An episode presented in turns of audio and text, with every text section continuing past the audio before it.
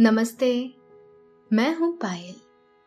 और आज आपको नींद के सुहाने सफ़र पर ले जाने के लिए मैं लेकर आई हूँ लेखक करण द्वारा लिखी गई एक ऐसी कहानी, जो आपको बताएगी कि हमारे जीवन में, हमारे द्वारा किए गए कर्म कितने महत्वपूर्ण होते हैं। वेदों, पुराणों तथा अन्य महाग्रंथों में भी बड़े बड़े ऋषियों महर्षियों ने कर्म फल का महत्व बताया है। श्रीमद् भगवद गीता में भी भगवान श्री कृष्ण ने अर्जुन को संदेश देते हुए कहा था कि, हे अर्जुन, कर्म पर ही तुम्हारा अधिकार है। कर्म के फलों पर कभी नहीं। इसीलिए हे अर्जुन, कर्म को कभी भी फल की इच्छा अथवा फल के लिए कभी मत करो। इसके अलावा, भारत के महापुरुष स्वामी विवेकानंद जी ने भी अपने उपदेशों में बताया कि कर्म करो, फल की इच्छा मत करो। दोस्तों, ऐसा इसीलिए कहा जाता है कि सनातन धर्म संस्कृति के अनुसार जो व्यक्ति जिस प्रकार के कर्म करता है, उसे जीवन में वैसे ही फल प्राप्त होते हैं।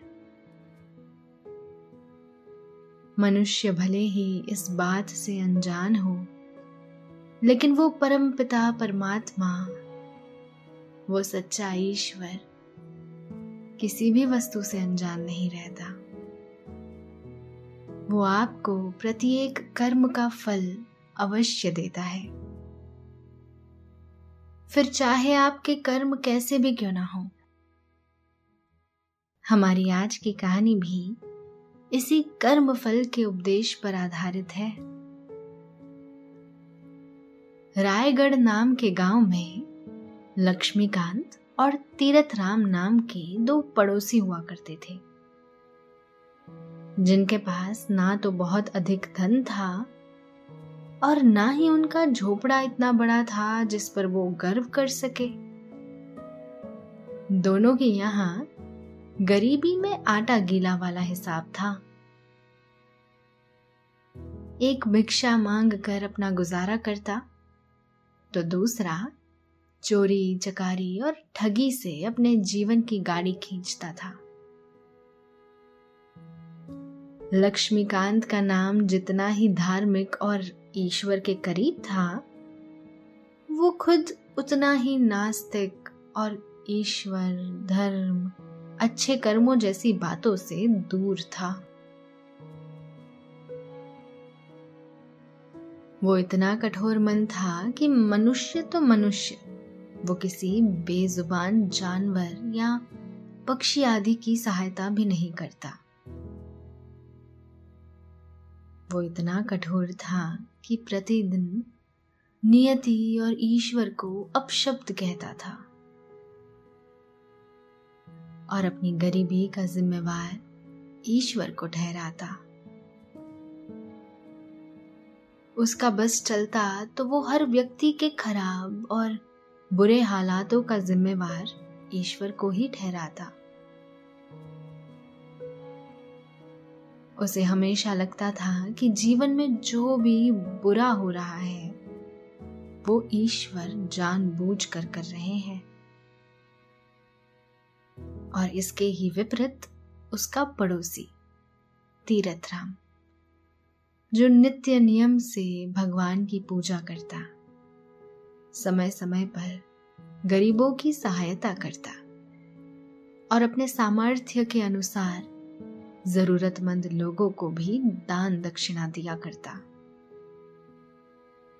उसे विश्वास था कि आज नहीं तो कल ईश्वर उसके दिन फिरा देंगे और वो जल्द ही गरीब से साहूकार बन जाएगा।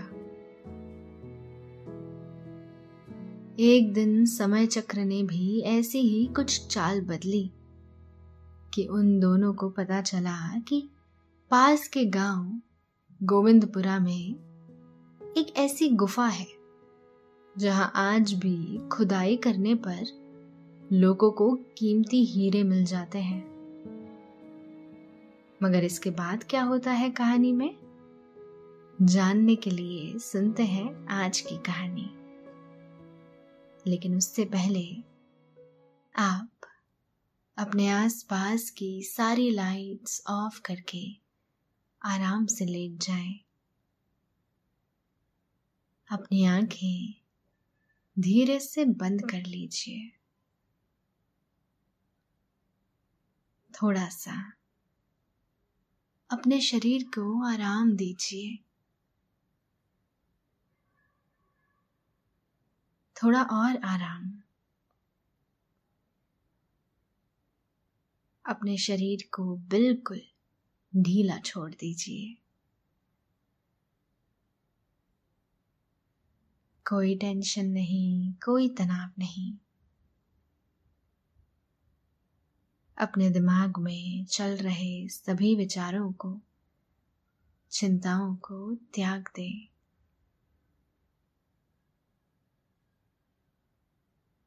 एक शांति सी महसूस करें।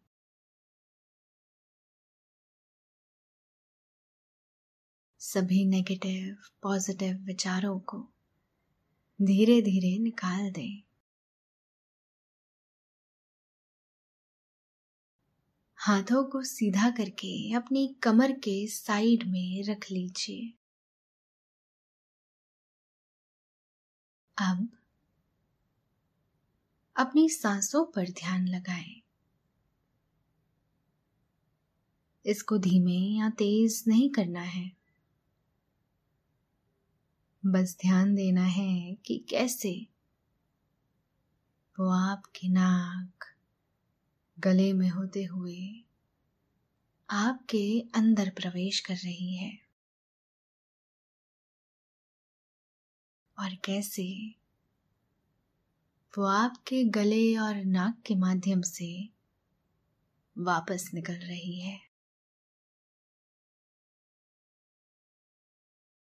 आपका मन शांत, एकदम शांत होता जा रहा है। आप बहुत अच्छा महसूस कर रहे हैं। खुद को काफ़ी हल्का फील कर रहे हैं। सब तरफ़ शांति ही शांति है। सुकून है। खामोशी है। दोस्तों, अब से आप bed time stories guided meditation relaxing music इन सब का आनंद नींद ऐप पर ही उठा सकते हैं। इसके साथ ही नींद ऐप और वेबसाइट पर आप नए स्लीप प्रोडक्ट्स जैसे sleep gummies milk mix sleep tea की जानकारी पाए। इन प्रोडक्ट्स की आपको ना ही कोई आदत लगेगी और ना ही इनसे कोई साइड इफेक्ट्स होंगे, बल्कि ये प्रोडक्ट्स आपको तुरंत अच्छी नींद लाने में मदद करेंगे और आपका स्लीप एक्सपीरियंस बेहतर बनाएँगे।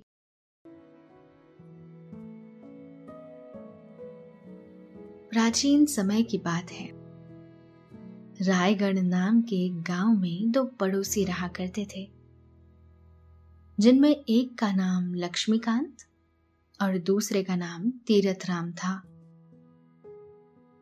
दोनों ही पड़ोसी दिखने में बहुत ही गरीब और दरिद्र से प्रतीत होते थे। दोनों के पास ही एक एक झोपड़ा था, जो दिखने में भी बहुत छोटा था और भीतर से भी। घास फूस, कीचड़, मिट्टी, बाँस और लकड़ियों की सहायता से बने उन दोनों के झोपड़े दूर से ही उनकी हालात दिखाने के लिए पर्याप्त थे। दोनों ही झोपड़ों में, मानो, कंगाली में आटा गीला वाला हिसाब था। उन दोनों को ही लगता था कि उनकी गरीबी हमेशा ही उनकी तरक्की के आड़े आती है। यूँ तो वे बहुत समझदार हैं। लेकिन किसी कारणवश गरीब है। लेकिन अगर वे अमीर घर में पैदा होते तो एक ना एक दिन सारी दुनिया में उनका नाम होता, रुतबा होता, और हर जगह उनकी जय जयकार होती। यूँ तो दोनों पड़ोसियों का झोपड़ा आमने सामने था। लेकिन वे एक दूसरे से इतनी ज़्यादा बात करना पसंद नहीं करते थे। इसका कारण बहुत ही सरल और सीधा था, और वो ये था कि दोनों ही पड़ोसियों में ज़मीन आसमान का फ़र्क था। लक्ष्मीकांत नाम का आदमी अपने नाम से जितना आस्तिक, शांत, धार्मिक और ईश्वर के करीब लगता था। उतना ही वो धर्म और धार्मिक कार्यों से दूर था। वो खुद को पूरी तरह से नास्तिक मानता था। पता नहीं क्यों, पर वो ईश्वर को सदैव ही अपशब्द कहता था। दान पुण्य की बातें तो उसकी सोच में कभी भूल कर भी नहीं आती थी। वो इतना अधिक स्वार्थी था कि बिना पैसे या किसी लाभ के वो मनुष्य तो मनुष्य, किसी बेजुबान जानवर या पक्षी आदि की भी सहायता ना करे। गाँव के राहगीरों का सामान आदि धोखे से चोरी करना, लोगों को ठगना, यही सब उसका धंधा था। यानी वो हर रोज लोगों को ठग कर ही अपना गुजारा करता था। एक तरफ़ गाँव भर में जहाँ लक्ष्मीकांत का गुजारा ठगी और चोरी चकारी से चलता था तो वहीं दूसरी ओर उसके पड़ोसी तीरथ राम का व्यवहार, उसकी दिनचर्या, उसकी जीवन शैली बिल्कुल ही लक्ष्मीकांत से विपरीत थी। वो चोरी के बजाय भिक्षा मांग कर अपना गुजारा करता। वो घर घर जाकर भगवान का श्री राम का जाप करता। सामने वाला उसे भिक्षा में जो भी दे दे, वो खुशी खुशी अपनी झोली में डाल लेता। और आगे की ओर बढ़ जाता। वो धर्म के मार्ग पर चलने वाला व्यक्ति था। एक तरफ़ जहाँ लक्ष्मीकांत ईश्वर के नाम से ही बहुत दूर था तो वहीं तीरथ राम की सुबह का सूरज ही ईश्वर के नाम से निकलता था। सुबह उठते ही वो ईश्वर का नाम लेता मंदिर जाता। पक्षियों को दाना पानी डालता और फिर अपने बाकी के कामों के लिए निकल जाता था। गरीबी उस पर इस तरह मेहरबान थी कि मानो उसे किसी अपराध का दंड दे रही थी। उसका हाल तो कभी कभी ऐसा हो जाता था कि सारा सारा दिन भिक्षा मांग कर भी उसे केवल दो ही रोटी मिलती। इस पर भी अगर कोई जरूरतमंद, कोई गरीब या फिर कोई दरिद्र भिक्षुक उसे दिख जाता तो वो अपने हिस्से का भोजन उसे करवा देता। और स्वयं भूखे पेट ही सो जाता था।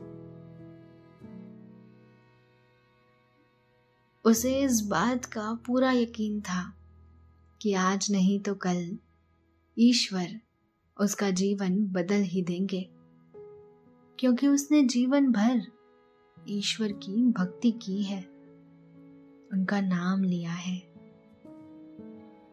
वो मन ही मन सोचता कि हो ना हो, ईश्वर अवश्य मेरे लिए कुछ अच्छा सोच रहे हैं। मैंने अपने जीवन में सबका भला चाहा है। हमेशा अच्छे कर्म किए हैं। यूँ तो लक्ष्मीकांत और तीरथ राम दोनों ही पड़ोसियों के व्यवहार में, कामकाज में रहन सहन आदि में ज़मीन आसमान का फ़र्क था। लेकिन एक चीज़ थी, जो दोनों में एक समान थी। और वो था लालच। धन और ईश्वर का मोह। दोनों ही पड़ोसियों में ये समानता थी। इसके लिए एक ठगी का रास्ता अपनाता था तो दूसरा भिक्षा और ईश्वर की भक्ति का। शाम को जब दोनों एक साथ अपने घर के पास में लगे पुराने बरगद के पेड़ के नीचे बैठते तो देखते ही देखते महफिल सी लग जाया करती थी। और वे अपने अपने विचार एक दूसरे से संज्ञा करना शुरू कर देते थे।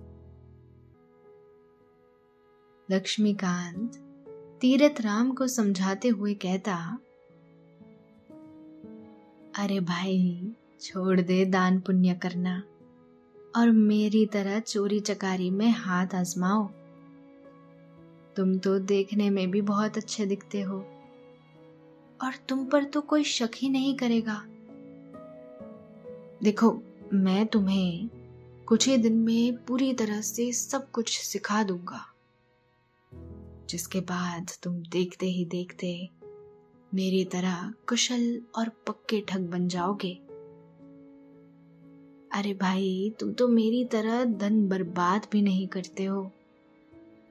देख लेना, इस काम को सीखने के बाद तुम बहुत जल्द धनवान बन जाओगे।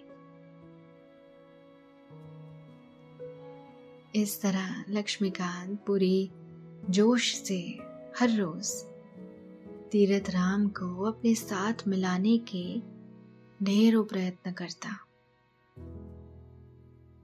उसे लगता कि अगर वो अकेले के बजाय एक और व्यक्ति के साथ चोरी और ठगी करेगा तो वो और अधिक धन कमा पाएगा।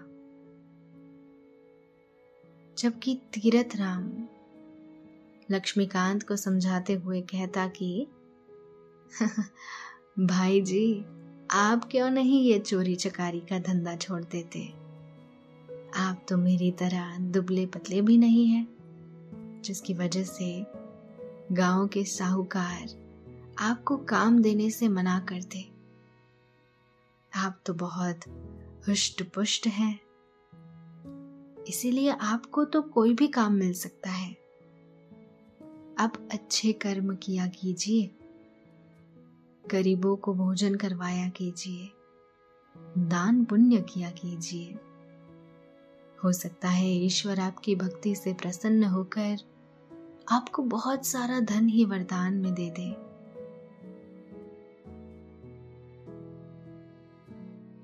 कमाल की बात थी। दोनों एक दूसरे से विपरीत थे। फिर भी कहीं ना कहीं दोनों की थोड़ी सी दोस्ती थी। दोनों ही एक दूसरे को अपनी अपनी संगत में मिलाना चाहते थे। दोस्तों, अब से आप bed time stories guided meditation relaxing music इन सब का आनंद नींद ऐप पर ही उठा सकते हैं। इसके साथ ही नींद ऐप और वेबसाइट पर आप नए स्लीप प्रोडक्ट्स जैसे sleep gummies milk mix sleep tea इन सब की जानकारी पाएँ। इन प्रोडक्ट्स की आपको ना ही कोई आदत लगेगी और ना ही इनसे कोई साइड इफेक्ट्स होंगे। बल्कि ये प्रोडक्ट्स आपको तुरंत अच्छी नींद लाने में मदद करेंगे और आपका स्लीप एक्सपीरियंस बेहतर बनाएँगे। ठग लक्ष्मीकांत चाहता था कि तीरथ राम उसके धंधे में जोड़ीदार बन जाए। और धार्मिक प्रवृत्ति वाला तीरथ राम चाहता था कि लक्ष्मीकांत बुरी संगत के साथ साथ बुरे कर्मों को भी त्याग दे। इस तरह दोनों के जीवन की गाड़ी अपनी ही धुन में चलती जा रही थी। एक दिन की बात है।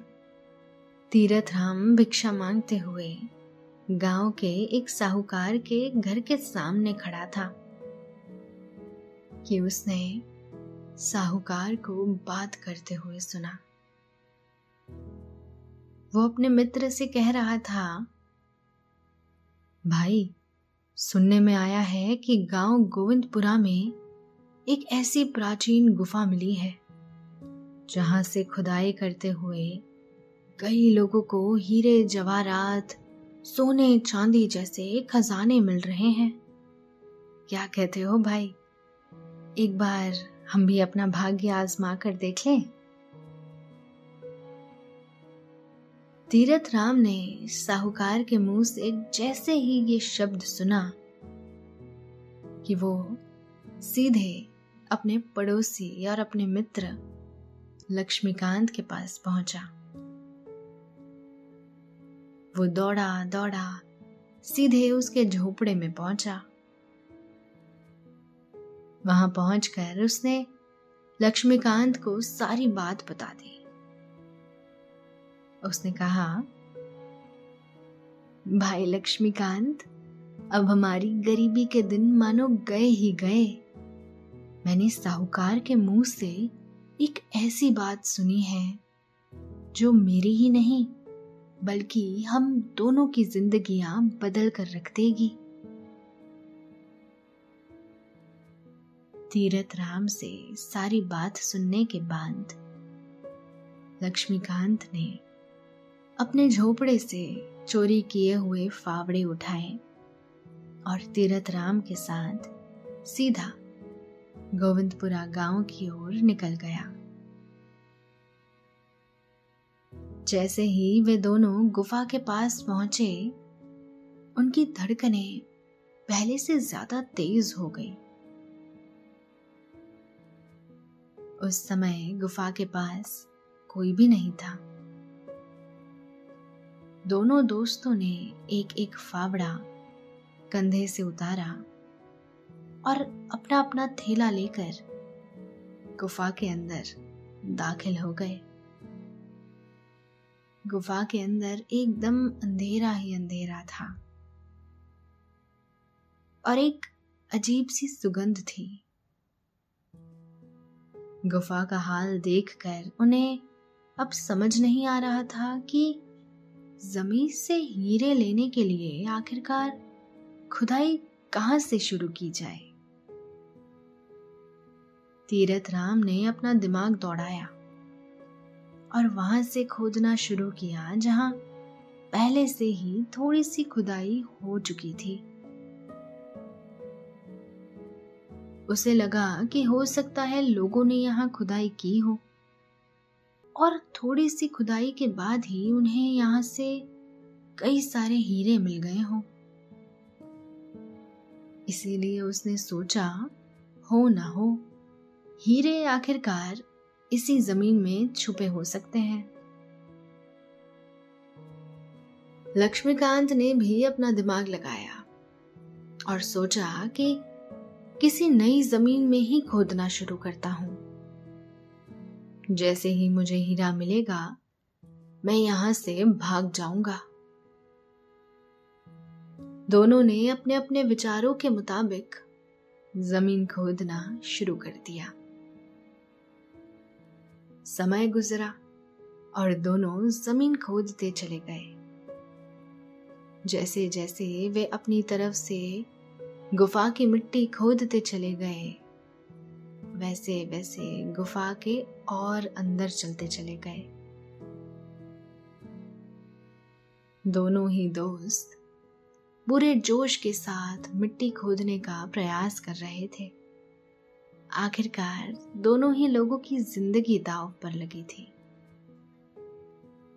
तीरथ राम को पूरा विश्वास था कि उसे हीरा ज़रूर मिलेगा, क्योंकि उसने हमेशा ही दूसरों का भला किया है। घंटों भर कड़ी मेहनत करने के बाद आखिरकार लक्ष्मीकांत का फावड़ा किसी एक ऐसी वस्तु से टकराया जिसके इंतज़ार के लिए वो अपने झोपड़े से इतनी दूर गोविंदपुरा गाँव की इस गुफा में आया था। जी हाँ देखते ही देखते उसके हिस्से में एक हीरा आ चुका था। हीरा पाकर वो इतना खुश दिख रहा था कि मानो उसकी ज़िंदगी ही सफल हो गई हो। लक्ष्मीकांत ने हीरा पकड़ा और अपने घर की ओर रवाना होने लगा। जब तीरथ राम को पता चला कि उसके पड़ोसी की किस्मत खुल गई है तो वो बाहर से तो खुश हुआ, लेकिन मन ही मन में बहुत दुखी भी हुआ। अपने चोर और ठग पड़ोसी लक्ष्मीकांत को हीरा लिए जाते हुए देख, तीरथ राम का आत्मविश्वास टूटने लगा था। फिर उसने सोचा कि वो अभी और मिट्टी खोदेगा। और जब तक अपने प्रयास में सफल नहीं हो जाता, यहाँ से जाएगा नहीं। लक्ष्मीकांत के जाते ही तीरथ राम ने अब तेज़ी से काम करना शुरू कर दिया, जिसके चलते उसके पैर में फावड़ा लग गया और खून बहने लगा। अपने पैर से खून निकलता देख उसे बहुत दुख हुआ। अब वो घर भी आसानी से नहीं जा सकता था। उसने दुखी मन से मिट्टी को हाथ में उठाया और ईश्वर पर दोष लगाते हुए बोला, आखिर गलती ही क्या है मेरी भगवान? यही कि मैंने सारा जीवन सबकी सहायता करना चाहा। या चोरी और ठगी का काम छोड़कर भिक्षा मांग कर जीवन व्यतीत करने की सोची। जिस आदमी ने सारे जीवन बुरे कर्म किए, उसे तुमने एक बेशकीमती हीरा प्रसन्न होकर दे दिया। और जिसने अपने सारे जीवन में धर्म का पालन करते हुए सबकी सहायता करने की कोशिश की। उसे पैर में चोट लगा दी। ये कैसा इंसाफ है भगवान आपका? ये कैसा इंसाफ है? दोस्तों, अब से आप, आपकी मनचाही दादी और नानी की कहानियों से प्यारी, नींद की कहानियाँ सिर्फ़ और सिर्फ़ नींद ऐप पर ही सुन पाएँगे। तो इसी तरह हमारे साथ कहानियों के ज़रिए जुड़े रहने के लिए आपकी अपनी नींद ऐप इंस्टॉल करें। क्योंकि तीरथ राम भगवान का भक्त था, इसीलिए उसकी व्यथा ईश्वर से देखी ना गई और वो उसके सामने प्रकट हो गए। भगवान को अपने सामने देख तीरथ राम ने उन्हें सारी घटना का वर्णन सुना दिया और कहने लगा कि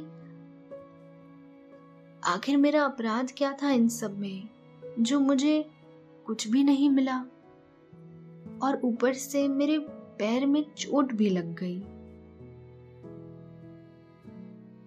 भगवान तीरथ राम को कहते हुए बोले, वत्स तुम उतना ही देख पा रहे हो जितना तुम देखना चाहते हो।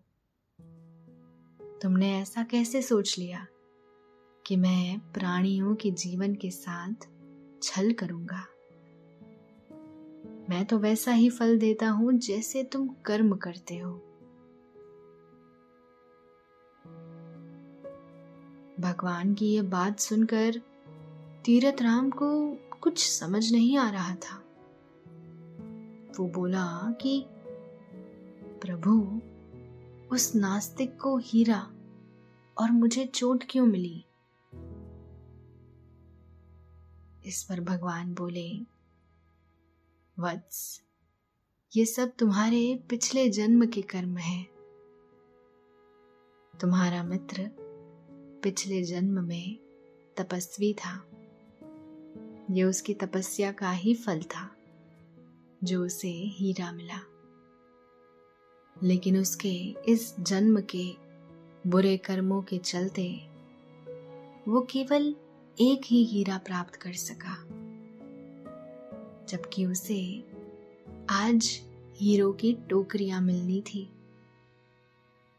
और पुत्र, तुम? तुम पिछले जन्म में एक अधर्मी मनुष्य थे। जिसके चलते तुम्हें आज मृत्यु दंड मिलने वाला था। लेकिन तुम्हारे इस जन्मों के सदकर्मों के चलते आज तुम्हें केवल छोटी सी चोट ही आई है।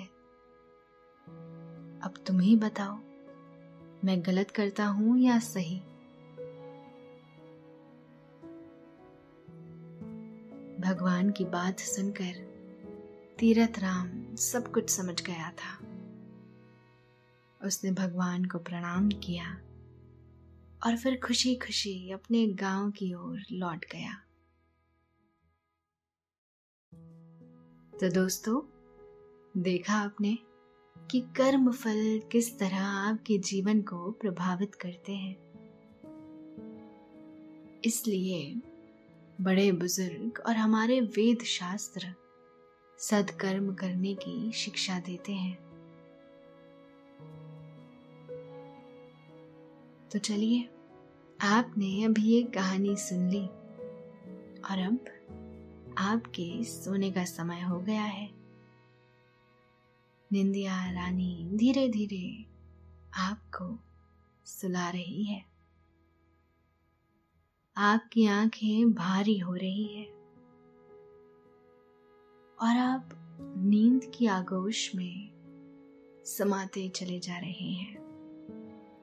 समाते चले जा रहे हैं। शुभ रात्रि।